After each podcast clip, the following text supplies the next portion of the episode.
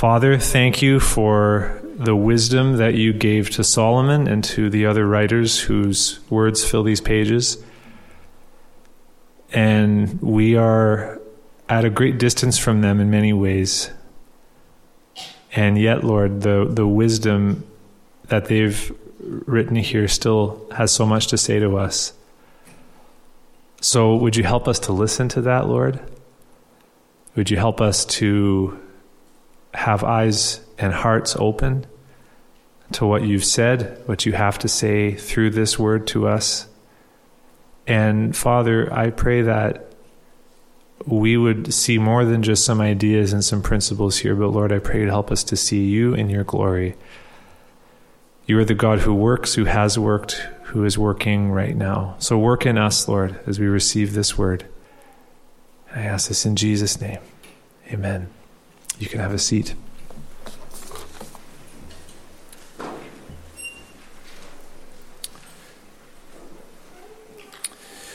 Well, as many of you know, we're working our way through the book of Proverbs. And we're working our way one topic at a time. Now, typically, that's not uh, how we want to do things. We want to work through a book the way that it's written. But with the way that Proverbs is set up, it's almost impossible to do that. So, what we've done is we've arranged the Proverbs together that address a particular topic, and then uh, we've been taking up one of those topics where we've all those Proverbs are gathered together each Sunday. I posted something on the website this week you might want to check out that just lets you know what you can expect in the next few weeks uh, up until the series wraps up on September 18th. Uh, but today we're talking about work, and as we listen to what Proverbs has to tell us, it's it's helpful uh, to consider how the wisdom of God contrasts with the wisdom of the world that we're so often exposed to these days. And uh, I've found help for that in, in, the excellent book, The Gospel at Work. It's in our library. I think it's actually featured in the bulletin this week. Sebastian Traeger and Greg Gilbert talk about two very common approaches that people in our world today uh, tend to take to work. Uh, the first is idleness. Idleness is not working or working as little as possible. Uh, like the guy that I used to work construction with, I'd say, Hey, what's up? And he'd say, As little as possible. And he meant it. And he wondered why he didn't get raises. Idleness uh, can be seen in different ways. It can be seen in the person who refuses to work, tries to live off of the generosity of others. Idleness might show up in someone who has a job or a career, but they make it their aim to get away with putting in as little work as possible. They might even choose a career that will yield the highest benefit to them with the least amount of effort. Uh, idleness shows up in the kind of person who stands around the punch clock chatting for 15 minutes so they can get paid for work that they didn't actually do. Idleness might show up in the busy professional working long hours to pack away as much money as possible so they can retire as early as possible and spend as many decades of their life doing as little as they can. Idleness certainly shows up in the common belief today that work is a necessary evil, something that we need to do just so that we can afford to do what we want to do, something we have to do so that we can get back to the really important business of chilling out living for the weekend. So that's a, a little bit of a description of, of some ways that we see idleness at work in our world today. That's kind of a funny phrase, idleness at work. But you, get what I mean. On the other end of the spectrum, we have idleness. On the other end of the spectrum is, is, is the idolatry of work. This is where people find their identity in their work or what they gain from their work, whether it's the money or the prestige or just the feeling of being needed. Work becomes everything to them and they'll sacrifice everything for it. Uh, we might be familiar with the word workaholic or workaholism, someone who seems addicted, addicted to work. They don't know when to stop. They don't know when to rest. They don't know how to be. All they know how to do is, is do stuff. And there's a lot more that we could say about that. There's a lot more we could say about idleness. There's a lot more we could say about our modern world and the attitudes towards work in it. But what we're after this morning is what God has to say to us. And specifically in the book of Proverbs. What does this book have to say about work? How does wisdom work? And so we're going to consider that question this morning in a few ways. Uh, there's an outline there that, that you got on your handout. So we're going to start by considering three truths that the book of Proverbs teaches us, three broad general truths about work. Then we're going to touch on two key lessons from the book of Proverbs, two lessons about this. And then we're going to ask two important questions. So three truths, two lessons, and two questions.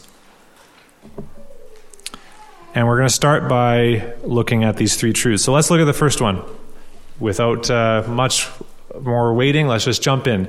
The first truth that the book of Proverbs teaches us is that work is wise and honorable. Uh, we saw this truth uh, back two years ago when we looked at Proverbs chapter 1 to 8. Think of how wisdom itself was pictured as a master workman. Proverbs 8:30. Wisdom from the beginning of time or even before the beginning of time works being a workman is an honorable and a wise thing if wisdom had that job. Wisdom and work have always been connected. And so we shouldn't be surprised that in the rest of the book of Proverbs, work is something that is honored. That is honored. Uh, 22, 29. Do you see a man skillful in his work? He will stand before kings. He will not stand before obscure men. So we might just think, oh, that's just an observation, but think of what it's saying. Someone who's skillful in their work, that is an honorable thing. That should be honored by the highest authority in the land. Not just, yeah, whatever, he's skillful at his work. That's great, I guess. No, that, that's an honorable thing. A verse like that honors work. Work is not a lowly thing. And so Proverbs here contrasts to some of the other worldviews in the ancient world where they saw work as sort of this dirty, menial thing hire slaves to do that, but really, if you're important, you shouldn't have to work. And Proverbs doesn't hold to that set of thoughts. In the book of Proverbs, work is honorable and wise. The following two Proverbs again show us that diligent, careful workers will be, should be rewarded with promotion. The hand of the diligent will rule, while the slothful will be put to forced labor. 1224. If you don't work, you're going to have to be made to work. If you're diligent in working, you, you will have a position of, of importance. Uh, 17.2, a servant who deals wisely will rule over a son who acts shamefully and will share the inheritance as one of the brothers. So again, these proverbs, we take them together. They're showing us that working hard, even as a servant, is a good thing and, and, and that it's something that should be rewarded. Uh, Proverbs 30, 24 to 25 uh, is a really interesting set of verses that looks at different animals and sort of helps us see God's wisdom at work in the world. Uh, and, and, how certain animals they, they, they just do things because God made them to do things. And, and one is the ants who provide for their food in the summer, right? They work ahead, which is an idea we'll see later. And it says that that is exceedingly wise. So making hay while the sun shines is wise. Work is not a necessary evil. Work is good, wise, honorable, worthy of reward. So that's the first truth we see in Proverbs. Here's the second work is typically how God provides for us. I say typically because a few weeks ago we considered the fact that there are the poor who need generosity if they're going to survive. But something that, that we really should just touch on briefly before we go ahead is, is that when the Old Testament, when Proverbs and other books in the Old Testament talk about the poor, it is not talking about those who could work but refused. That kind of person is called a sluggard, and we're going to hear about them today. The poor in Israel were those who could not work or who had no opportunity to work because they had no land. And often that was because it had been taken away from them through oppression. So most of the time in the Old Testament where we read about the poor, it's talking about the righteous poor who could not provide for themselves despite their intentions.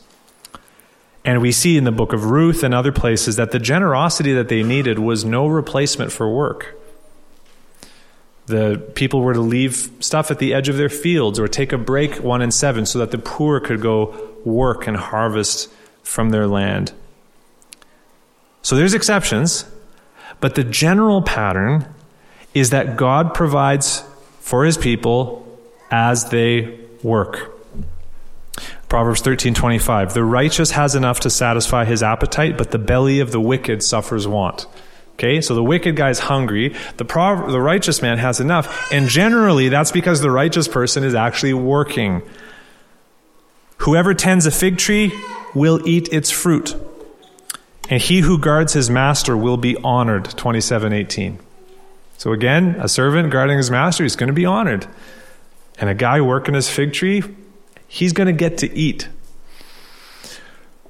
A, a, worker's appetite works for him, his mouth urges him on, says 1626. So, in other words, if you want to eat, you should work. That's how God set this world up. Goes back to the garden, right? God provided trees for food, and yet I, I don't believe that the picture we get in Genesis is that there were conveyor belts that harvested that fruit and brought it by so Adam and Eve could just sit there and it would just get shoveled into their mouth. No, they, they actually had to go and do some work. We're going to come back to that thought. Two more proverbs fill this out further. Whoever works his land will have plenty of bread, but he who follows worthless pursuits lacks sense. That's 1211. And then 1227, whoever is slothful will not roast his game, but the diligent man will get precious wealth. This is how God provides for his people. Now, we need to remember how God promised to give his people in the old covenant, he promised to give them flocks and herds and rich crops. So the stuff growing out there, just like in the Garden of Eden, it was a gift from God. But how did they access that? How did the wheat get into their barns? How did the meat get onto their table? God provided it, but they accessed that blessing through work. And this principle is spelled out in, in some more proverbs that we're not going to read, but they're, they're listed there on your handout. So, again, general principles. Remember, there's exceptions. The proverbs are not promises, they're general principles. Generally, though, this is how God provides for his people. So, if that's true, then the third truth should not surprise us. Laziness, not working, is foolish and destructive. So we've already seen this. 1224 spoke about the slothful. 1325 said the, the wicked has an empty belly. 1227 says whoever is slothful will not roast his game. We don't know if this means that he didn't even go hunting, or maybe he went hunting and he shot his animal, but he's too lazy to go chase it down, so the wild animals are going to get it. But either way, he's not going to have anything to eat. And that's exactly the lesson that these following proverbs reinforce again and again. Slothfulness casts into a deep sleep, and an idle person will suffer hunger. 1915. The sluggard does not plow in the autumn, he will seek at harvest and have nothing. 20, verse 4. The desire of the sluggard kills him, for his hands refuse to labor. 21, 25. The lazy person sleeps instead of working and he's going to be hungry and he's going to have nothing because he refused to work. My wife told me it was too warm for a jacket, and she was right. Now, maybe you're thinking here, as we think about this sluggard, how could that happen? How could someone be so lazy that they would keep on refusing to work even though their cupboards are empty and their stomach is growling? How, how could you refuse to work even though you've got nothing? And what Proverbs tells us is that laziness, being a sluggard, is fundamentally a, a heart problem. 26, 13 to 16, which we read together, it gave us a series of descriptions of the sluggard that help us see what's going on. So verse 13 is really important. 26, 13. The sluggard says, There's a lion in the road, there's a lion in the streets. So notice here, the sluggard is using their mind to invent things that are not true to justify their heart. Their heart, they don't want to work. So instead they say, ah, well, you know, there's probably a lion out there. It would it would be the safe thing to stay inside today, you know, because you know the risk of getting mauled will be a lot lower if I don't leave my front door. So yeah, I'm just gonna just gonna stay in. Okay. And by the way, there's a whole sermon there on how in sin we use our minds to create reasons that our hearts are craving. But that's what's going on. And then what's interesting is the, the, the next couple of verses go on just to mock this sluggard. Like, it's kind of funny what we see here. As a door turns on its hinges, so does a sluggard on his bed. It's like a door, it's just what it does. It just stays in one spot and goes, eh, eh, eh, that's a sluggard in his bed. Or his couch, if, we, if they had couches back then. And then in verse 15, I mean, this is just straight up humor. The sluggard buries his hand in the dish, it wears him out to bring it back to his mouth. I want some more snacks. And then his hand just stays there because lifting it up to his mouth is an expenditure of energy that he's not willing to make. Okay, you should laugh here. This is funny. This is helping us see how ridiculous uh, this level of laziness is because it's helping us see the foolishness that's at the heart of laziness. But what, so what's going on here? Okay, so we saw something about the heart, a couple of kind of funny descriptions, and then verse 16 tells us really what's going on. The sluggard is a fool. That's the problem. The sluggard is wiser in his own eyes than seven men who can answer sensibly. See, he's a fool. He thinks he's wiser than seven men, so you can't reason with him. You can't go to him and try to help him understand, like, you know, that noise in your stomach, you could turn that off by just working because he thinks he's wise. He's got all these reasons. He's got it all figured out, and uh, and he knows better than you. So laziness is the fruit of of a heart that is foolish. And that lazy person who refuses to work, even though they could, is going to get destroyed by their laziness. And a number of other proverbs, again, they're on your handout, they repeat this same idea. So those are our three ideas. Work is wise and honorable. Work is generally how God provides for his people. And laziness is foolish and destructive. Three general truths, three general truths that Proverbs teaches us. So now we're going to look at two lessons that Proverbs gives us. If these things are true, what are the practical lessons that, that Proverbs tells us, or that the father of Proverbs tells to his son? And I'm sure there's many ways that we could tally these up, but I saw two main lessons in my study this week. And the first is this don't rest too much. Proverbs 20:13 puts it really simply. Love not sleep. Okay? Don't love sleep. Lest you come to poverty. Open your eyes and you'll have plenty of bread. Here's the idea here. Rest should not be anyone's priority. Work is the priority. And the father here, encouraging his son, he's not telling him to work as little as possible so he can rest as much as possible. Rather, he's saying, only rest as needed so that you can get back to the main thing, which is work. Don't enjoy rest too much. Don't love it. You'll need to do it, like we're going to hear, but don't love it. And 20, 30 to 34, which we read together, fleshes it out even further, right? I passed by the field of a sluggard, by the vineyard of a man lacking sense. And behold, it was all overgrown with thorns. The ground was covered with nettles, and the stone wall was broken down. So, in other words, he's not getting anything out of that vineyard. He's not going to get any plants or grapes or anything. It's, it's, a, it's a wreck. And it's going to take way more work now to get anything out of it. Then I saw and considered. I looked and received instruction. a lesson there, right? There's a lot of wisdom to be gained just by observing things and asking questions. A little sleep, a little slumber, a little folding of the hands to rest, and poverty will come upon you like a robber, and want like an armed man. It started small, right? Uh, just a, just a little bit more sleep. I, I probably could take a third nap today. That was a good solid five minutes of work. I deserve another break. And soon that rationalization of too much rest meant that this man's property was destroyed and poverty had robbed him of anything that he was going to have. And so, what's the lesson here? Don't rest too much. Open up your eyes and get back to work. That's what the author of Solomon is saying to his son. That's lesson number one. Lesson number two. This is the other side of the coin we should, if we're not loving work too much, we should work, but particularly for the future, with an eye on the future. See, that's the problem for the sluggard. especially the one that we just read about. He sat down for his fourth nap of the day because at that moment things seemed fine. He didn't have any particular wants at that moment. He had enough on his shelves at that moment.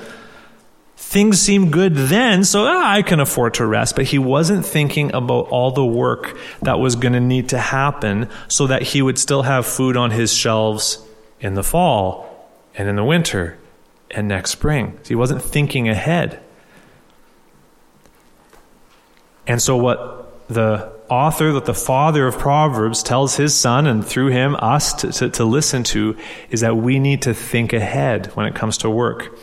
Proverbs 24 27 Prepare your work outside, get everything ready for yourself in the field, and after that, build your house. Okay, so this is the kind of advice a father would give to his son who had just come into his inheritance, just got his own bit of land, and he's thinking, yes, you know, some independence. I got my own land. I'm going to build my sweet house the way that I've always wanted it to, and then I'm going to find a wife and take her home to that house. And I guess then I'll have to think about what I'm actually going to eat.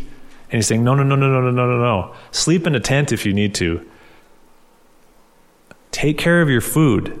Plant your fields then build your house. So see how he's encouraging his son to think ahead, work for the future.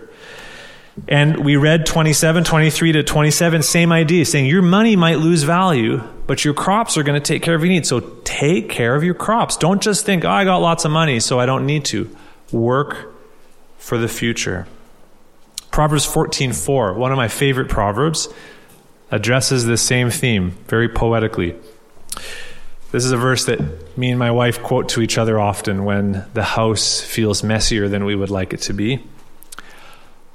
Where there are no oxen, the manger is clean, but abundant crops come by the strength of the ox. So here's, here's kind of the idea here. The lazy person goes out to his barn, his manger, or actually they're actually a part of their house often. He'd go downstairs and and it's just it's a mess. And he's thinking, man, these oxen are so much work. All I do is clean up after these messy cows. You know what? I'm going to get rid of these cows and then I'll have a clean barn for once and I won't actually have to clean up after them. Right? He's, he's thinking he's got a plan figured out. But that's not thinking ahead. The diligent person realizes, oh, okay, if I get rid of these cows, I'll have a clean barn, but how am I going to harvest my grain this fall? How am I going to plant my grain and bring in the harvest? So, yeah, no cows, no mess, but also no food. So, work for the future. It's worth it to clean up after your cows because those cows, those oxen, are going to bring abundant crops. So, think ahead. And it, it's this kind of forward thinking that the lazy person never does.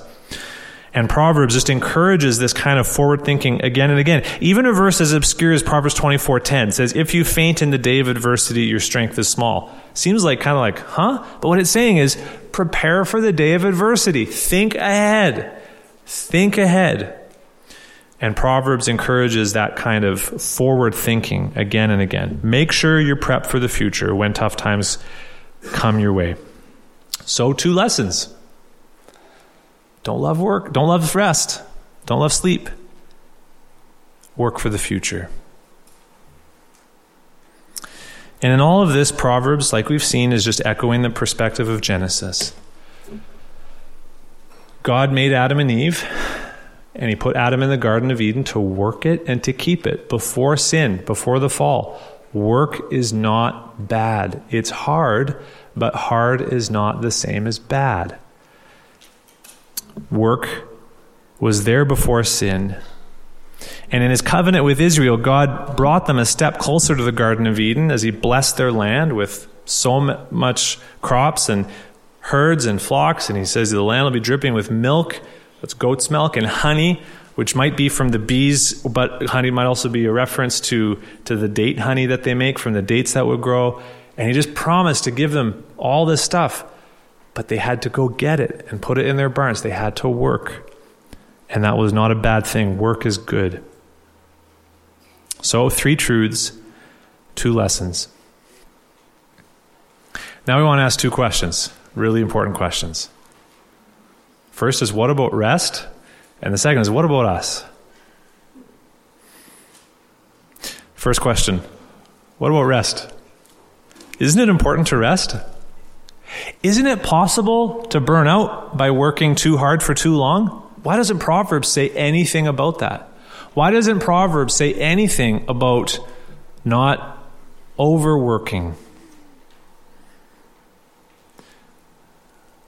You think of an answer? I think here's at least a part of the answer. The book of Proverbs was written to Israelites living under the old covenant. You remember how important it is when we interpret the Bible to understand who it was written to and where they were at in the unfolding story of redemption. And Israelites living under the old covenant had a, a, lot of commandments that were given to them that commanded them to rest. So they had the Sabbath commandment, one day in seven, they had to rest. And if they didn't, they were executed. Okay, so this is serious. It was, it was, it was really serious business. You could not work yourself to death, or you would actually die rather soon. So they had to rest one day in seven. Then they had the, the, the, festival commandments. At least three times a year, they had to go up to Jerusalem for multiple day festival where they weren't working and they were just worshiping God, enjoying being together and having a, big meals and, and a big celebration. And then there was the Sabbath year. Every seventh year, they were supposed to take the whole year off where they wouldn't plant or harvest or anything. And God promised to provide enough for them in those six years where they could take that seventh year to just live off of that. And then the poor in the land could go and, and could use their land. So, to a, a, a well, let, us even just make one more note before we go on ahead here. These people lived in an era before electric lighting, before screens, before cell phones and so their lives more naturally follow the rhythms of the sun because they just couldn't do their work at night when the sun went down. So they had to come in for the evening. You can't harvest a field without electric lighting after the sun's gone down.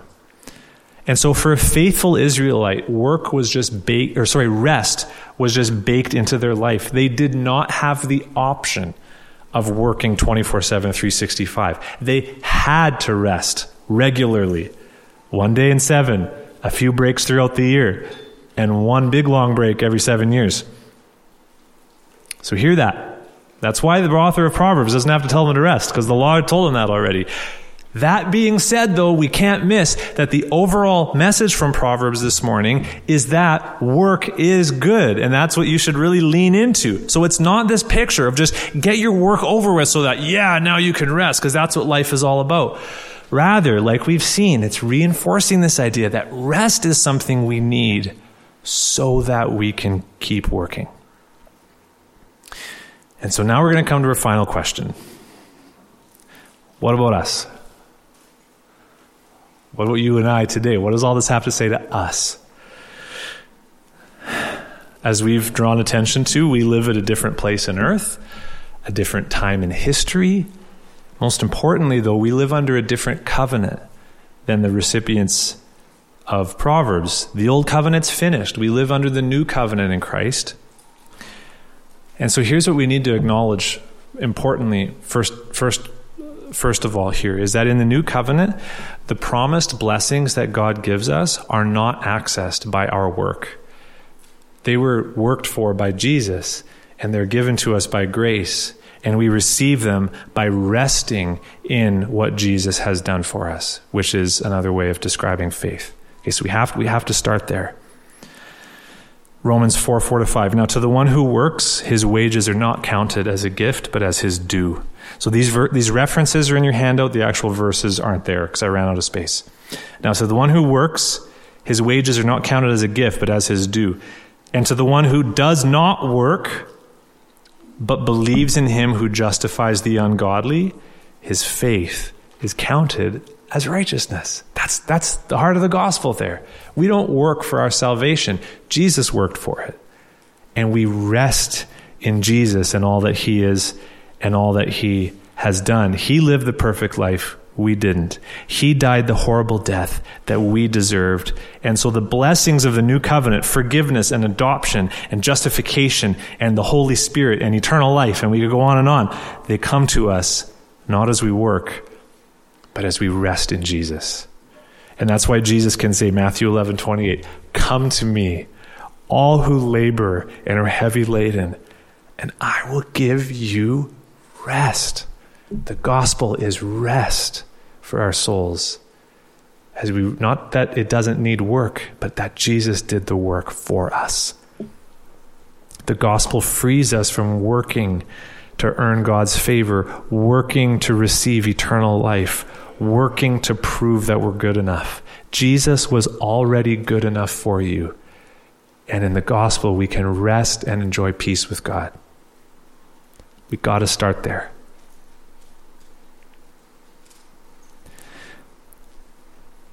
And what I'm not going to say now is, but I'm going to say and. And what we find is that the gospel is also a summons to work as we rather as, the, as we respond to the gospel. Not because we're working for our salvation not because we're trying to prove ourselves to god but rather because we've been saved because we've been accepted because we've been adopted now we work. That's what the new testament tells us. We find rest for our souls and from that place of rest in our souls we get to work. Not to earn it, but because it's already been given to us. So this applies at several levels. It applies at the level of, of working for our, just our daily needs, just like we see in Proverbs. And Second Thessalonians is the key text there, 3, 10 to 12. For even when we were with you, we would give this command. If anyone is not willing to work, let him not eat. That's New Testament. For we hear that some among you walk in idleness, not busy at work, but busy bodies. Now, such persons we command and encourage in the Lord Jesus Christ to do their work quietly and earn their own living. Literally, eat their own bread. Stop eating other people's bread. He's saying, eat your own bread. Get a job. So the idea here is that some Christians they thought Jesus was going to return really quickly, and they they pro- maybe they heard about what happened at Jerusalem when everyone was just sharing their resources, and they're thinking woohoo, and so they're just living off of the generosity of others. And, and the Apostle Paul says that's not how it works. Um, 1 Thessalonians 4.12 says that we should aim to not be dependent on others. And uh, there are cases where there's people like missionaries who give their, or, or uh, guys like me who work full time at a church who give our full career to the work of the gospel and are supported by others. But even that is never an excuse to not work. Rather, those missionaries, pastors are working, should be working really hard. So Jesus told us, think about this. Jesus told us not to worry about what we would eat. He didn't tell us to stop working for what we would eat. Normally, this is still how God provides for his children, most of the time, normally. So, many of these proverbs that we've seen, even though we're in the new covenant, they, they can just apply directly in, in, in, in large manner. But but here's here's really the main thrust of the New Testament. The main way that we can apply these lessons from Proverbs is for the work that we do as we serve the Lord and we serve His purposes in the world today, as we get involved in the mission of God. Romans chapter 12. Okay, we've had 11, if you read the book of Romans, 11 chapters of just gospel grace unpacked, unfolded and then chapter 12, verse 11 says, Do not be slothful in zeal. Okay, and the context here is about our life together as a church. Okay, how we love and take care of each other. Do not be slothful in zeal. Be fervent in spirit. Serve the Lord. Okay, slothful, that's a Proverbs word. In, in the original language, it comes from the same spot as, as all those words for sluggard in the book of Proverbs. Do not be a sluggard in your zeal to serve the Lord and to love His people. Maybe you might work really hard at your job, but is there a chance that there is spiritual sluggardness, spiritual slothfulness in your heart? Do you bury your hand in the dish when it comes to loving your brothers and sisters, when it comes to serving the Lord? That's, that's, those are the kind of questions this passage makes us ask. Do not be a spiritual lazy bones. Do not be slothful in zeal. Be fervent in spirit. Serve the Lord. That's a command from an apostle of the Lord Jesus Christ. That's not just like, oh yeah, I, there's some Christians who are really fervent. It's like, no, no, no, no, no. Like this is for everybody. Now, of course, as we serve the Lord, we serve in the strength that He supplies. 1 Peter 4.11. We toil, struggling with all His energy that He powerfully works in us. Colossians 1.29. Okay, so we serve empowered by the Holy Spirit, but we serve and we toil. And there should be no such thing as a lazy Christian. There should be no such thing. So, this is one of the first and most important ways that we apply all this teaching from Proverbs that we've seen is to our work in the Lord. As we serve the Lord, His purposes in the world, we love each other as brothers and sisters in Christ. And yeah, some of this is going to include, uh, in large part, our jobs and the things we do at work, but it's our whole life as we serve the Lord. And we put slothfulness to death. The Israelites worked hard so that they could have full barns at the harvest. We work because we've got such a much greater harvest promised to us. We've got the harvest of the new creation. We've got the rewards promised at the seat of Jesus.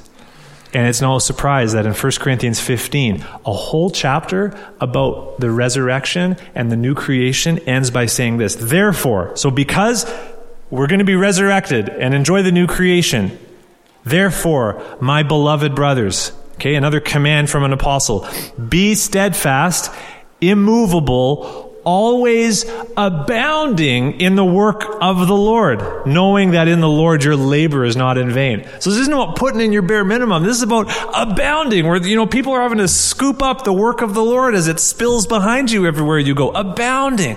Because we know in the Lord our labor is not in vain. It's going to reach a climax in the new creation. So through this grid, we take all those words from Proverbs and we grab on them. We serve the Lord. We love our brothers and sisters in Christ. We make disciples. We get involved in our church and our neighbors and, and the work that God's doing in the world. And of course, in all of this, we don't forget that we need to rest. Of course, we need to rest. We don't live under the old covenant, right? Colossians 2 16, 17, the Sabbath was just a shadow. But it's still a good idea to rest. Your, your mind and your body need a break. And we need often to take regular rests throughout the year, just like Israel did, and often some longer pauses every few years. These can be really helpful patterns so that we can keep going. Out in the foyer there on the table, I've got a, bunch of little pamphlets, like just little kind of helpful things. One is called Crazy Busy. And it's just a, a great word to talk about the burnout culture that we live in, how important it is for us to rest when we need to. I also this week ordered a couple books for the library by David Murray and his wife called Refresh and Reset, one for women, one for men, that are really helpful books to help us uh, not get caught up in the burnout culture, the always on culture that we live in. Rest is important. But we do not work so that we can rest. We rest so that we're going to be able to keep going as we serve the Lord. And until we enter into that great rest of the resurrection and all the adventures that await us on the other side. So, I want to end this morning by giving some exhortations, and I think I'm allowed to use that word now because we defined it back in the series on Second Timothy. It's a good Bible word, exhortation, strongly urge. I'm going to conclude this morning with some exhortations for us and some specific groups that might be listening this morning, whether you're in this room or whether you're watching or listening to this afterwards. And I'm going to start by urging parents that you teach your kids to work. Your children are not going to magically develop a work ethic someday. It doesn't happen like that. You need to teach them from a young age how to work. So give them chores to do, help them be involved in the work of the household, but more importantly, train them how to serve the Lord. Get them involved in ministry, whether that's raking the yard for a sick neighbor or washing dishes after your small group meets or tidying up the Sunday school room after, after they've met. Do what the authors of Proverbs did, right? Which is much of a, much of it is a father talking to his son. Train your kids to see that work is good and honorable, laziness is foolish and dangerous. Parents, when your children become teenagers, do not buy into the lie that it's normal for them to stay up till three in the morning scrolling on their cell phones and then sleeping in until lunchtime and then generally doing as little as possible the rest of the day. Our culture tells us that's normal. It's not normal. Our culture tells us that being a teenager gives you an excuse to be a sluggard. And that's just insane. The teen years should be years of deliberate preparation for adulthood. And yet, many teenagers seem like they're in tryouts for a long term care home by the level of work that they output. And is it any wonder? Is it any wonder why so many 20 somethings struggle with ambition and motivation and purpose in life when they spent the previous seven years acting like they did? So, parents, reject the low expectations that our culture gives us for teenagers. Train them to see that work is good, laziness is foolish and destructive at any age, but especially in those crucial years as they're preparing to go make a difference in the world.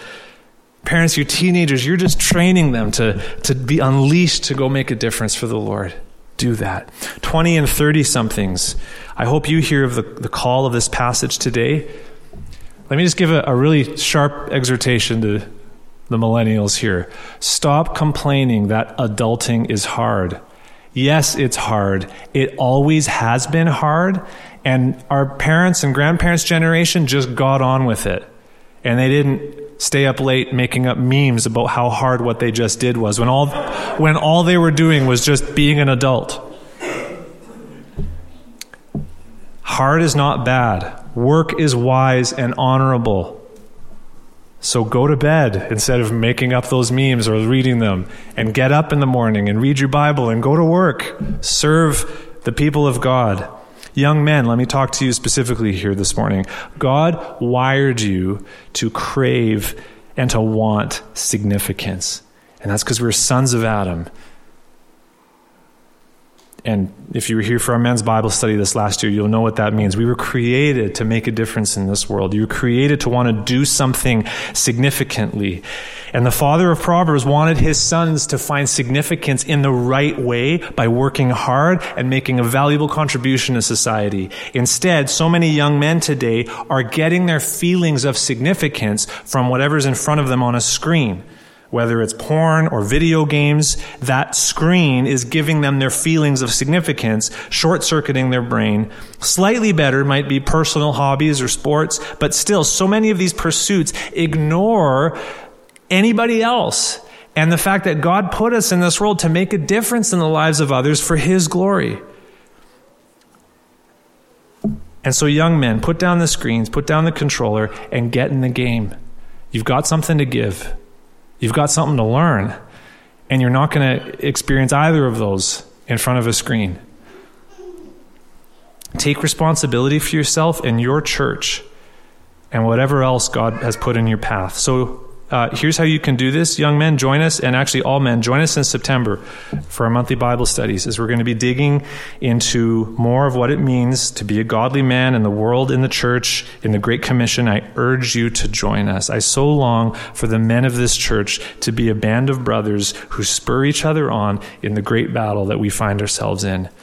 Don't waste the opportunities that God gives you to do that. Stand and be counted and come and be a part of what God's doing in this fellowship. Adults of all ages. Here's, here are the lessons from Proverbs this morning. Don't work so that you can rest, rest so that you can work. And especially as you get older, please reject the lies from our culture that tell you that as soon as you can afford it, you're allowed to not do anything. Please don't believe that lie. As you get older, you may not be able to do as much as you used to be able to do or as fast as you used to be able to do it. Of course, there's a change in what we can do as we get older. But there is always something to be done as long as we're here in this world. And sadly, many people today are taking what could be the most fruitful decades of their life where they could be passing on a legacy and training and blessing and equipping others, and they're just wasting it on themselves. because they've believed the lie that they deserve it. Do not be slothful in zeal, be fervent in spirit, serve the Lord. There's no expiry date on that. It's for all of us. All of us this morning, rest in the gospel. Find rest for your souls in the work that Jesus did for you. And then hear his call to join him as we make disciples of him. The song by Stephen Delopoulos that I read again this week, listened to, says, There is work to be done. There is work to be done. We are all just dust to glory. There's work to be done. There's work to be done. Bow your head to the mission story. Let's take a moment to do that now. Let's talk to God, and then I'll lead us as we pray. Father, thank you that you're always working. Jesus, thank you that you set us that same example. Thank you that you've given us this instruction on work, and thank you that you call us to be a part of your work. What a, a great and a high and a noble privilege. And so, Lord, I pray that you would help each one of us. We're all in a different situation with our stage of life, with our circumstances. Would you help us to know what it looks like to rest appropriately and to work appropriately as we serve you in your purposes. Lord, as we pray, your kingdom come, help us to know that we are meant to be a part of the answer to that prayer. And much of that involves our jobs, and much of that involves what we do in our families, and much of that involves what we do in our church and yet it involves our whole lives. So would you help us to get that, Lord? And would you help us to hear the call? And I pray this in Jesus' name. Amen.